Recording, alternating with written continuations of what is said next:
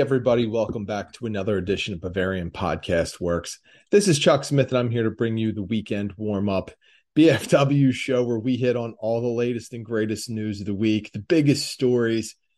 As always, there is a lot to talk about. The biggest story this week, of course, was Bayern Munich's Champions League group stage draw, which we will touch on. Uh, and I have to say, if you wanted intrigue, if you wanted fun, you will absolutely get it with Bayern Munich's Champions League draw. So that's where we'll start off. But I should mention first, uh, we do have our draw reaction show up with I Need No Name and Schnitzel, and they did a great job of really diving into it and breaking it down. I'm not going to go as in depth. I just want to give you some quick thoughts on on what I saw break down, what this could look like, and how fun this will be. But I don't want to steal much of their thunder as they uh, really did a nice job in recapping it and giving their thoughts.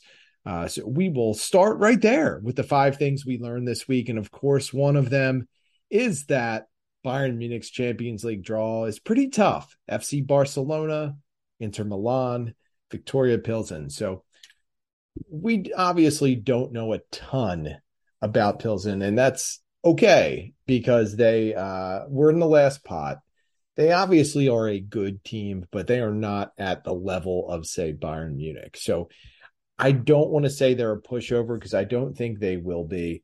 I do think of the three other teams aside of Bayern Munich, they will probably be the least uh, talented, uh, have the least amount of depth, probably be the slowest team. So either way, I think when you look at it, Bayern Munich's going to have to avoid when they play Pilsen letting down. And I know that sounds weird because this is Bayern Munich and they typically in a Champions League setting do not have a letdown. But when you have the likes of FC Barcelona and Inter Milan also in the group, you cannot, you absolutely cannot afford to look past anyone. So Pilsen will be that club that could give Barca or Inter or Bayern some trouble if anyone looks past them. So uh, while they are clearly the fourth team in this group, uh, I do think they could make life hell for someone, especially if they employ some tactics which try and slow the game down, if they try and clog up the middle. And hey, anything can happen when a team is successful doing that. So Inter Milan is another interesting matchup. It has been a while since Bayern hooked up with Inter. Uh, Inter certainly has some intriguing talent. And I think when you look at a team that could surprise you in a match, uh, when with Inter, you have Romelu Lukaku, among other players who I think capture enough offensive talent that they could totally be a squad that gives Bayern problems. And I think that when you look at Bayern right now and how well they're playing, they haven't been tested yet by someone who wants to try and go punch for punch with them and who actually has the talent to do that. Even RB Leipzig, who I think is a very talented club, avoided that in the DFL Super Cup. They did not want to try and just throw haymakers at Bayern Munich and hope for the best. Uh, they were a little hesitant, a little reluctant. I don't think we're going to see that with Inter Milan because I don't think they're going to be able to afford to play that way.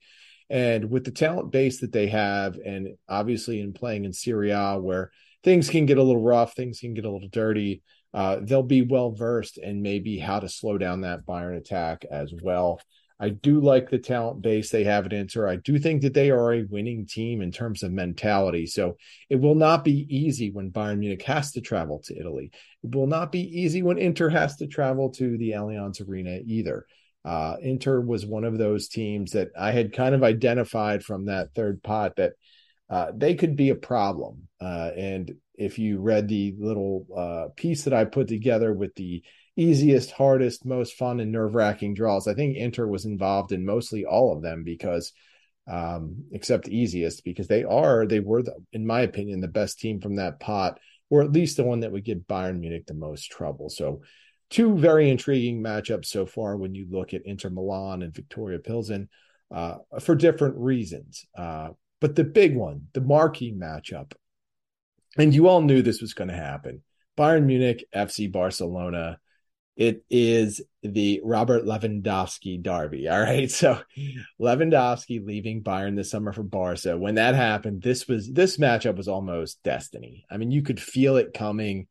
I know that I picked it as the most fun matchup in the post that I did. Barca was certainly part of that with Inter Milan. So it's kind of funny how that worked out for once.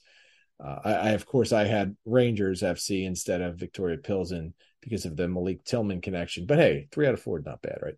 Anyway, um, it, when you look at this Barca matchup, Barca, in my mind, is not yet equipped to take on a team like Bayern Munich over the course of two games. And uh, not, it's not that they don't have the talent base to do it. It's just, I don't think they've had enough time together. Barca is very intriguing for a lot of reasons. You've got that young core of players uh, led by Gavi and, and, and some of those youngsters. You've got Lewandowski obviously coming in and, and taking charge of the offense. You've got a defense that is working in some new faces. So all of this is going to take time to gel. Will it happen before the, the Champions League kicks off? I don't know. I think Bayern Munich would still be heavy favorites against Barca, both home and away. But the talent that is there with Barca certainly has the ability to give Bayern hell. And Lewandowski will be extremely motivated. Now, we know that Lewandowski has already said that he, you know, didn't really want to face Bayern yet because, you know, he's got friends there. It's awkward. It's his old team. And generally, you would just like to avoid that for at least a little while, for as long as you can. Um, we know that Joshua Kimmich uh, could understand why Lewandowski wanted to avoid seeing Bayern, as we saw in a post on BFW this week. And Kimmich, you know, basically said that uh, Bayern looks so good right now. Of course, he wants to avoid them. So, uh, there, that whole subplot will it will rule the day as the matches against Barcelona uh, as we get closer to those. So. I don't anticipate that that Robert Lewandowski is going to be the type of player that's going to say anything inflammatory. I don't think Barca is the type of club that's going to run their mouths. In fact, I you know, too often I think we've seen in recent years against Bayern, we've seen clubs, I don't want to say talk trash, but almost um really just come into the Allianz Arena or come into matches against Bayern with an aura of false confidence. And some of them have learned the hard way that that's something you shouldn't do. And then some of them, like PSG, it works out for them for one reason or another. So, uh, this, in my mind, was uh, just about as fun a group as you could draw. It will be tough. And while Bayern is the favorite, there is a distinct possibility that they could pick up one or two losses along the way. I don't think they're in any risk of not qualifying for the next round. I don't think, say, Inter and Barca will be able to to both leap over Bayern. But there could be some intriguing games. There could be some very tough games. Uh, for as good as Bayern Munich looks right now, they have not been punched in the mouth. And you don't know a lot about a team until they get hit. How do they respond? Will they get right back up? Are they going to be dazed for a little bit? Will they lose their confidence? Uh, this should be a good test for that. I mean, in fact, I mean, if we look at who Bayern has played so far, Wolfsburg was probably the closest game, but it really wasn't even that close. And they did play more of a dirtier style in terms of clutching and grabbing and pulling and trying to, to slow down Bayern. When we look back at that RB Leipzig game, it, initially Leipzig just looked a little shell shocked. They looked a little stunned, like they didn't know what they were competing against. But once they got their bearings, they were able to compete a little bit better. But still, there has not been anyone that has really mounted this stiff challenge to Bayern Munich. I think we might see that in this Champions League group. Of course, if things keep going the way they are, maybe Julian Nagelsmann's boys will just keep ripping and roaring right through everyone. So that will it will be absolutely a phenomenal watch. Those should be six excellent games the atmosphere in each stadium should really be great. And I think that's one of the things that makes the Champions League so good. When you get three clubs like this, we should have a, a fun crowd environment, a fun stadium environment for these matches. And I think while you probably could have uh, worked at worked it out a little bit better with say Rangers or Celtic or someone like that, um, you know, Viktoria Pilsen's not so bad in terms of uh, being able to get their crowd involved. So I think this will be fun. It will be very telling for Bayern Munich and what we can expect to see from them the rest of the season when they get challenged. The second thing we learned this week is that there are still a lot of transfer comings and goings and when it comes to youth players who are either with Bayern Munich or who were at one time linked to Bayern Munich. So we're just going to cover a couple of those. Adrian Fein, of course, uh, he will be moving on to Excelsior Rotterdam. In fact, he already did move on, so I should have rephrased that. But fine, uh, just didn't work out at Bayern Munich. Went on a series of loans. As a midfielder, he was never going to come in and usurp any playing time. He was a player who I think uh, at a younger age looked like he had the potential to be something, but then did not really uh, evolve with the game has did not really get that much better and the fact that he kept going on loans and kept really getting the same results uh, tells you that he needs some work that he's going to need to put in some time to get to the level that he needs to be to play at a club like Bayern Munich or even someone smaller. He just needs to get better. And I think that this move, which was kind of weird because it was a Bayern let Fein go for free, but did put on tack on a nice sell on clause for him. Uh, it was one of those things Bayern did just to get his salary off the book. So I think Fein is going to have to really find himself in the Netherlands, and hopefully he can get his act together, get back on course, because he does look like one of those players that just might have peaked a little too early in his career. So good luck to him, and we'll see what happens. Of course, we'll be following from afar. Uh, Joshua Zirkzee, we have seen just about everything with him. Uh, everyone seems to be involved. Club Bruges, Anderlecht. Uh, we have seen VfB Stuttgart, but the one that has emerged as the favorite is Bologna right now. Uh, they look like they are going to be able to offer at least close to what Bayern Munich wants. Of course, just based on how everything else has went with this offseason and the transfers out that Bayern has had, I would guess there'll be a hefty sell on fee for Zirkzee if Bayern is able to unload him before the transfer window ends.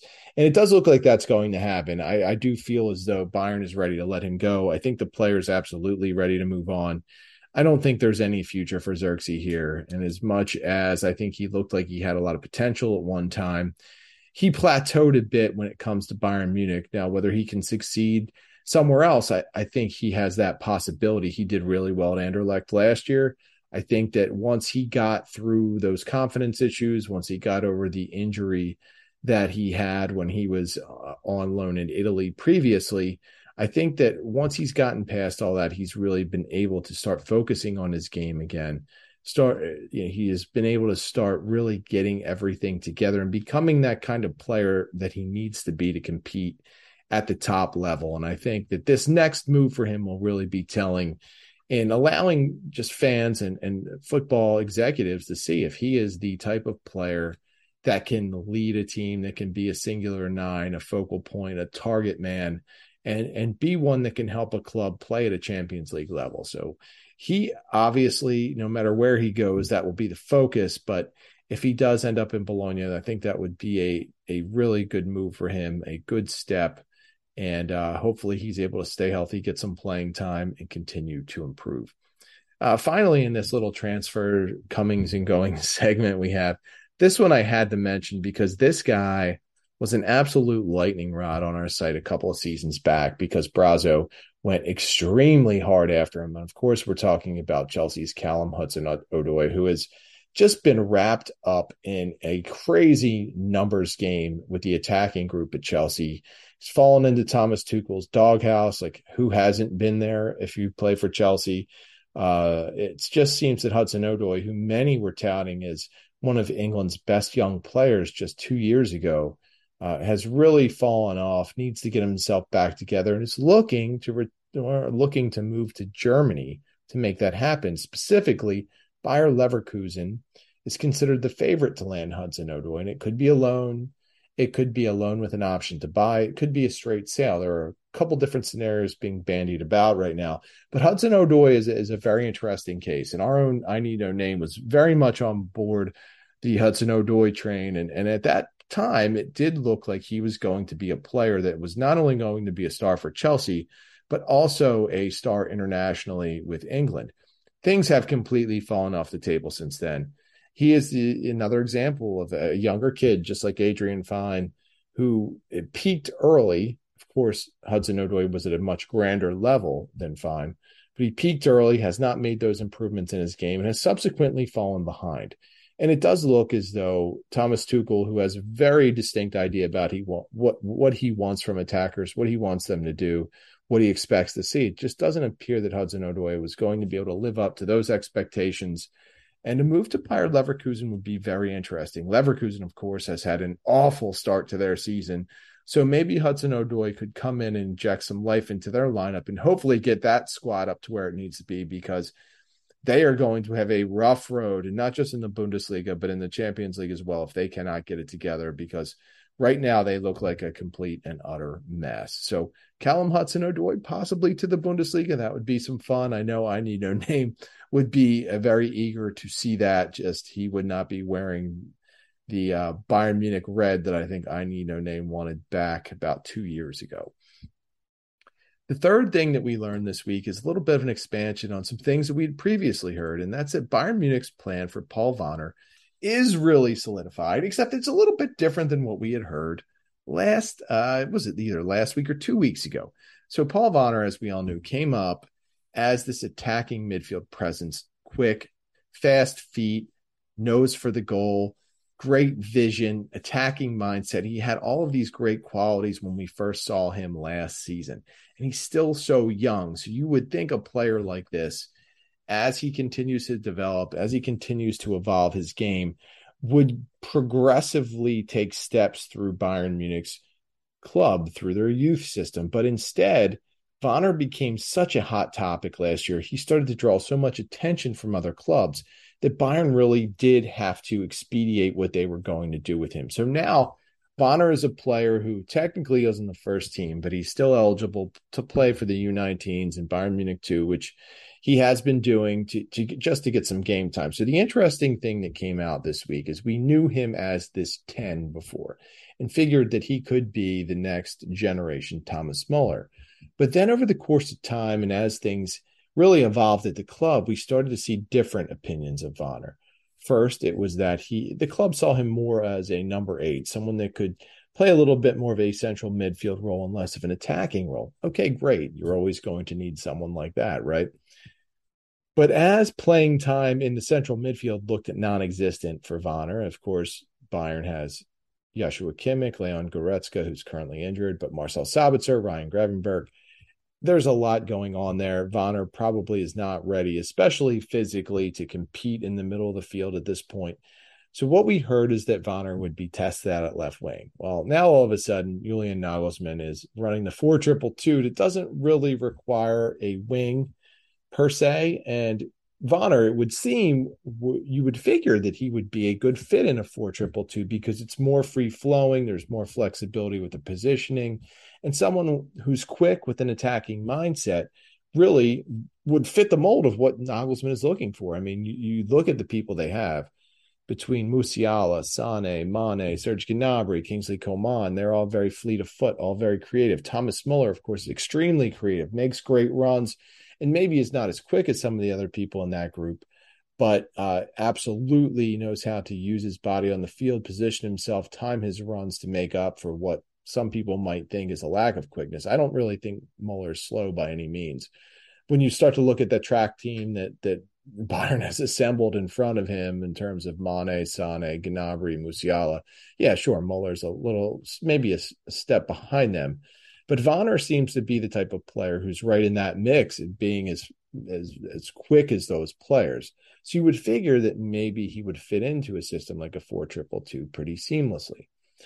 Well, then we heard that just to get him some playing time, Bayern might start looking to use him as a backup left back to Alphonso Davies, which carries a little bit of a different connotation than other left backs because Davies is also allowed to really be free flowing and get up the field and and kind of shirk some defensive responsibilities at times. So that also seemed like it could probably work just because Wanner is not as physically strong as these grown men he'd be competing against, and it might be a good spot to put him in a position to where he wouldn't have as many physical duels because he'd be up the field more and more.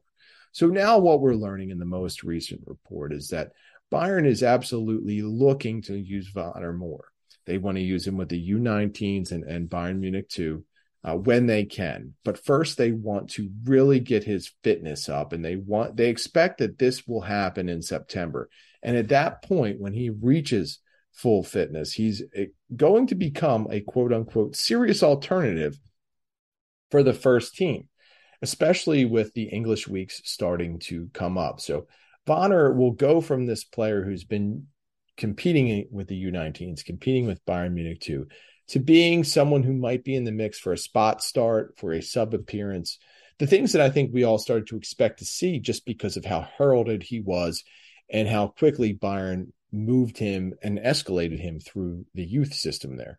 So it seems like now, after all of this, that this plan is developed and we're probably right back to where we started because while he might see some time on the wing or as a left back, it looks like Bayern Munich's final plan for Wanner is to be Thomas Muller 2.0, which is kind of interesting because who knows what kind of system Julian Nagelsmann will deploy by the time Muller retires or by the time Wanner is ready to step his game up to become a starting level player.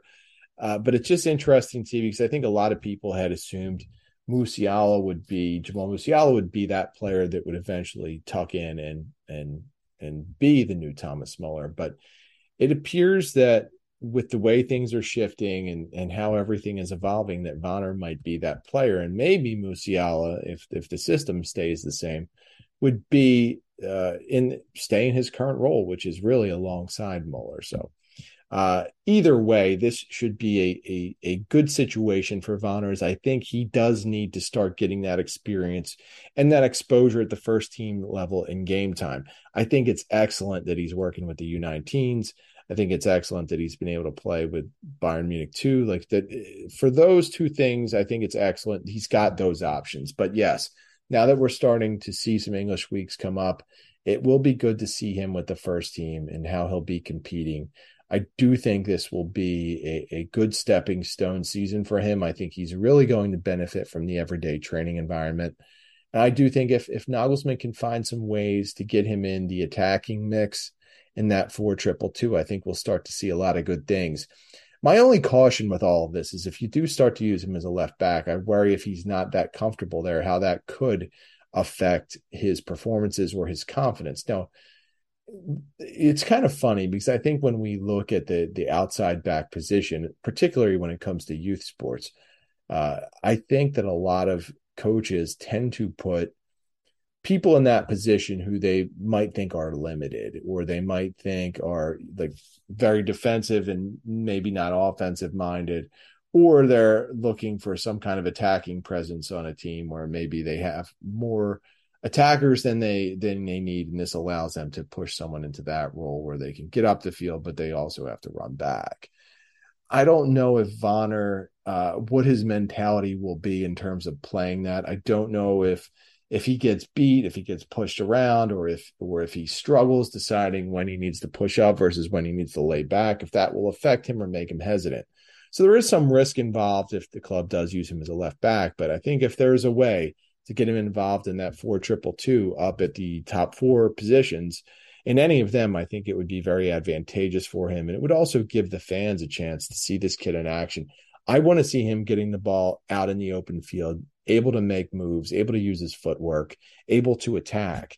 Because I think when we saw Jamal Musiala as a young player, you, you got the inkling the kid was pretty good. But then when you saw him play and you saw him get into that open space, that's when you knew that there was something special about him. So I want to see if we can get Wanner into those positions and see how he reacts to that and how his game changes if he's able to do that at the first team level. So there are a lot of possibilities uh, for where Wanner plays, when he plays, how much he plays.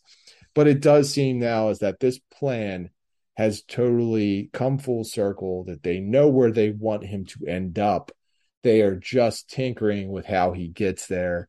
And I'm sure they'll continue to tinker with it. So I'm just looking forward to seeing him in some game action. And I think a lot of you out there are too, because this is, hey, this is one of the most exciting young prospects, not just for Bayern, not just in Germany, but in the game. So this should be a lot of fun. Uh, the fourth thing that I learned this week was very intriguing, and it was that Hasan Brazzo Salihamidzic was really open about the conversations that the club had with Erling Haaland and Cristiano Ronaldo. And we'll hit on Ronaldo first because I think it was pretty obvious to not just Brazzo but the fans that while you know Bayern was in this this transitional period where they were looking for someone to replace Robert Lewandowski before of course we saw what this end product would look like um, that that Ronaldo had some value to some people mostly because he he just can score and he's a big presence in the box he's able to do a lot of things and despite his age and despite, you know, his personality and a lot of bad things you probably could say about him, he still can play.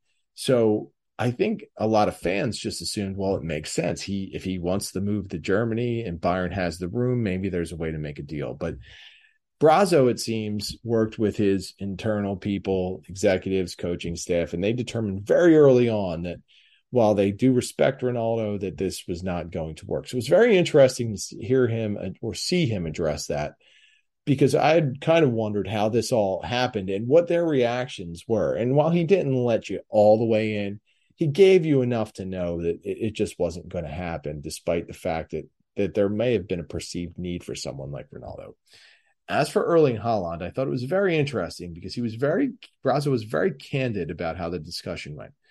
And in fact, he said something to the effect of eh, the timing wasn't right, or just Haaland had his ideas and the club is, was not quite aligned with it. But what intrigued me about that was that I, I came away thinking that this was a good thing. This meeting actually laid the foundation for maybe something down the road. And of course, like I've been petitioning for Bayern to get Haaland, I think for two years now I think when I first saw the kid at Salzburg, I, I you, you saw this big, physical, fast kid who you knew was a dynamo and was going to be good. But then when you saw him doing it in the Bundesliga, you knew he was not just good, but extremely special. So I've been barking up this, you know, this tree for a long time. And for me, I was really hoping that the club would be able to get something done because I feel like with Haaland, I think Bayern could have been a a Champions League winning type club. Now, I'm not saying they can't be that right now. I think there's so many good things with the with this particular team that you can't count them out. And I do think they will be among the, the two or three favorites to win the Champions League. But it just remains to be seen how it all comes together over the course of the season. But with Haaland, I think I absolutely think they would have been uh, one of the, the, the maybe the favorite. So what what Brazzo said was, we've had a few conversations. Of course, that's not a secret. We had things in mind that we could do. In the end, it didn't work out for various reasons, and I think we can read into that meaning that Haaland was going to get paid a whole hell of a lot more than what Bayern uh, wanted to pay him at this point. But I digress. Let's continue on with the quote. I don't want to blame the player for that. He chose what he thinks is better for him. So there was at least some alignment there in, in, that Bayern could be a good situation for Haaland. And I think that Haaland probably saw that. But what was good for Erling Haaland right now was to make a whole hell of a lot of money from Man City. Again, let's let's uh, continue on with the quote. So I think we made good decisions. Signing a striker, of course, we'll see after a season or two. The guys we have here are exceptional. I think it's key because I've had this crackpot theory that after a couple of years, Haaland is going to get out of that Man City deal and he's going to return to Germany and play for Bayern. Of course, this is a total pipe dream, tinfoil hat scenario, and everybody thinks I'm a clown for even remotely thinking that's possible. But I do think that it was positive that that Brazzo hosted Haaland at his home, that they had this discussion, and that both sides were pretty open about why it wasn't going to work right now. So I think that's all very encouraging because while I'm enjoying the season, I I always have this thing of being able to enjoy the present, but always having one eye on the future. And if the future is two or three years down the road, and that means Erling Haaland is with Bayern, then that's a that's a really good thing. So I, am going to, to be following this for the next couple of years. But I thought it was very interesting that Brazzo took the time and addressed it and let the fans in a little bit on what happened. And to me, it was very positive. The fact that they couldn't come to an agreement was wasn't necessarily a bad thing. I mean, Bayern Munich, while a rich club, is not rich in the same stratosphere as Man City. Let's be honest. So, if Haaland knew that this was the point in his career where he wanted to make money, where he wanted to go to the Premier League, get that exposure, that's all fine. He can become a superstar there, and I think he will. But in two or three years' time, if he decides that, hey, I had my fun in the Premier League, I proved myself, I made a whole heck of a lot of money. Now I want to go win a Champions League every season. Maybe he'll go back to Bayern. Now, I should say that I do think Man City is the clear cut favorite for the Champions League right now. And that once they figure out how to fully utilize Erling Haaland and, and when he figures out how to fully play with the rest of the team, I think it's once that happens, it's over. I don't even think Pep can can mess that up. And I know Pep has had some major gaffes in, in big games over the last couple of years, but I, I don't think that even the, his most recent failures uh, are going to come into play. I think if with the way that that team is structured, but the talent that they have, adding Erling, Erling Haaland to that mix was just a death knell for the majority of Europe. Uh, but it will be interesting to see how it plays out because, as we have all seen, Pep doesn't always necessarily agree with using a solo striker or someone that's the one singular focal point of the offense, which is where I think Erling Haaland excels best. So I will have some fun watching that. The final thing that we learned this week is is also Premier League related in that Manchester City made a late run just a few days ago at Benjamin Pavard. Now, if you've been following the Pavard situation here, you know that large segments of the Bayern Munich fan base, including some of the BFW uh, community, they are anti Pavard, and I have not fallen into that trap. I have I've been a fan of his work. I think he's been good. I think that, as I've said many times, I think his biggest issue is he rushes back from injuries. He's not ready, and it takes longer. It makes him look worse than he is when he comes back. Uh, and I think that's plagued him a little bit. I think he has been excellent this season. I think he's been one of the best defenders that I've personally seen this season so far. And I think he's setting himself up for a very nice campaign. I think that he knows exactly where he's at in his career, that he is already a wanted commodity. He is already in a situation where most people know that Bayern Munich has Matthijs de Ligt at center back. They have Dayot Upamecano. They have Luca Hernandez. They have three very solid center backs, and that's where Pavard wants to be. For now, all Pavard is doing is holding off one of Bayern Munich's key acquisitions from the transfer window, Noussair Mazraoui, from getting a starting spot. Yes, Pavard has been that good. And with the way that Mazraoui has, I guess, been slow to adapt to life at Bayern, uh, Pavard has taken advantage of the opportunity. And I know he wants to play center back, but right now he's been a damn good right back and he has been able to push up the field, get involved more offensively than we had ever seen him in the past. And he's been a good defender. So I'm not shocked that Manchester United came in and thought, well, hey, we need defense. We're we're kind of sucking right now. Sorry, Liverpool.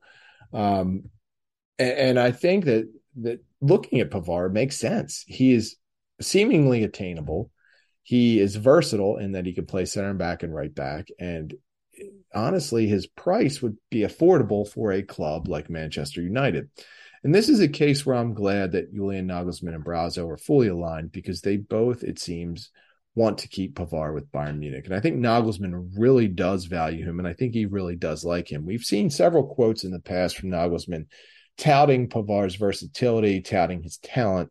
And I think that Nagelsmann knows exactly what he has in Pavard. He knows what he brings to the table, and then even what he's capable of moving forward. And I think Nagelsmann sees a, a higher ceiling with Pavard maybe than a lot of fans do. And right now, you can't argue with the results. So uh, while it was very intriguing that Manchester United came in and tried to swoop in late in this window, and, and maybe they'll come back again with a bigger offer, I found it very intriguing that that Bayern Munich and Benjamin Pavard are really not looking at Manchester United's offer at this point. So uh, those were you know, really to me the biggest stories of the week, and you know, the Champions League draw. We've got Paul Wanner's roadmap for his career. We've got all these youngsters shifting around. And I didn't even get into Gabriel Vidovic and what his situation is. Of course, looks like he's going to move as well. But there's so much to talk about. There's always stuff going on. So we always you have to check BFW. We're all, all over all of this. Somehow we're staying on top of it all, even if we are burning the midnight oil to do so. So definitely keep checking our site to stay up on top of all the latest and greatest Bayern Munich news. Uh, the other thing that you know I usually hit on at this point of the podcast is the entertainment rundown, right? So, uh, you know, I I did finish We Own the City, excellent. Can't recommend it highly, more highly than I have. It was really really good. The subject matters would be tough for a lot of people to watch for for a number of reasons, but it was really well done. Jon Bernthal is always as always is excellent. So check that out. I did watch Trainwreck, uh, Woodstock 99. What a mess that was. You just have to see that for yourself. I was a college grad in 99 and we'd kind of kicked around maybe going to Woodstock 99 because what the hell else are you doing the summer after you graduate? So uh, for me, it was really dicking around in a job that I hated and not really uh, figuring out what I wanted to do with my life. So naturally, that would have been a good place for me. I'm glad I didn't go because it did evolve from what probably seemed like a well thought out plan to utter chaos to Lord of the Flies. It's one of my favorite books, but uh, it was insane. And there is, uh, you know, how they put this documentary documentary together on it was pretty creative and it just showed how clueless the organizers were and just how crazy at the time people were uh, at who were my age really. I mean i don't know how the hell anybody let their high school kids go to that thing because i was in college and i mean i had seen a lot of crazy things in college right? Woodstock 99 was like lord of the flies uh, at an old air force base really self-contained to lord of the flies. I don't even know how to even describe it but Jeff definitely check that. It's that documentary out. It's on Netflix. Um, and, it's not a, a big time crunch. It's only three episodes. Finally, against my own mm, best ideas, I did watch House of the Dragon. And as you can probably tell, I'm not really happy that I did that. So I have this love hate relationship with Game of Thrones because I was on board, thought it was potentially the best series uh, that I had ever seen for quite a while. Better than The Wire, better than Breaking Bad. I had it atop my list. And the last couple of seasons, it just tanked for me. Pacing was bad. Storylines got really like jammed together and nonsensical. And I think the commitment from the showrunners and the commitments from HBO, I think it just all was lacking. They didn't know how to push this show over the finish line and give it the satisfying ending that everyone wanted out of it that everyone really deserved out of it because the the storyline itself led to could have led to so many different possibilities so many great things and what we got was not great. So i was very reluctant to even watch house of the dragon. Admittedly i didn't watch it when it first came on. I think i got to it a little bit later that night and what I found was again, pacing was an issue. I felt like in the first in the first episode, so many different family dynamics got jammed down my throat. And then they just all it happened so fast. Like I don't I don't even one minute a guy is his brother's biggest supporter, the next minute he's exiled. And then what happens from here? So it just felt to me all of it was a little rushed we had important characters dying. We had a whole lot of things going on. We had i guess what was supposed to be like deep insights into uh, the main character and how she felt but it really didn't to me resonate with anything. I felt like everything was rushed. I felt like the look and feel of the show hit the mark. It, it did look and feel like a game of thrones show but I, I, didn't see the great characters that we saw in Game of Thrones. Everyone was just shallow. There were no great characters, with maybe the exception of the brother who his name is uh, really escaping me right now. I believe it was uh, Matt Smith's Daemon Targaryen, who I thought was really the only fun and intriguing character that I saw in that episode. Uh, and he's obviously going to be one of the I guess, quote unquote, bad guys in the show. if if there is a good and bad in the in the world of Game of Thrones, but um I felt like he was the best character. I feel like the show probably should revolve around him. We'll see if it actually does. I don't I don't think it will. Uh, but I didn't come away thinking I need to watch the next episode. It's very similar to Walking Dead for me, where I, I, like hate watch the show now just to finish it off, and I'm a little worried that that's what I'm going to do with House of the Dragon. I, I maybe it's the period of the Game of Thrones universe or Song of Fire and Ice universe that I'm seeing. The about the only thing I liked other than the Daemon Targaryen character was the throwback to telling uh, the story of why the Targaryens moved over to Westeros and and linking it all back to the dream of uh, the White Walkers and the end of mankind. So I did like that. That was good to me, and maybe I'm just an you know I was nostalgic about uh, the old days of Game of Thrones when it was actually good. Um, so I did like that. I did like the Daemon Targaryen character, but I don't have high hopes moving forward. There was just too much happening too quickly, and I felt the depth of the stories, the the the personalities of the characters, they weren't really drawn out. It was just too crammed together, which again, we all felt that way for the last two seasons of Game of Thrones. So uh, I will begrudgingly finish this season of House of Dragon, probably House of the Dragon, probably, but I don't have high hopes for it. So that's all I got for this week. I appreciate you tuning in. Check out all of our podcasts on the Bavarian Podcast Network. Uh, we have a lot going on with it. Obviously, this is going to be a very congested time because of the English weeks, the draw. So we, you know, of course, we have our preview shows. Samarin did a two for one, so you should check those out uh, as she hit on this weekend's game versus Borussia Mönchengladbach and also the Viktoria Köln DFB Pokal, DFB Pokal match.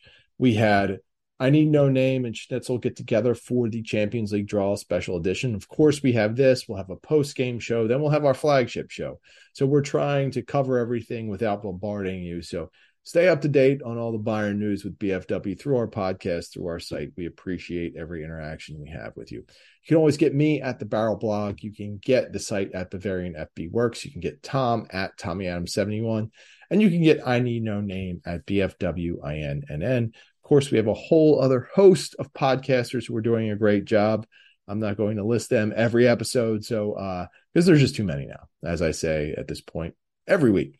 So thanks again for listening. I appreciate it. Have some beers on me this weekend. Enjoy that Champions League draw. I know you are. And uh, let's hope we get to see a couple of wins over the next few days in the Bundesliga and the DFB Pokal. We will see you next time.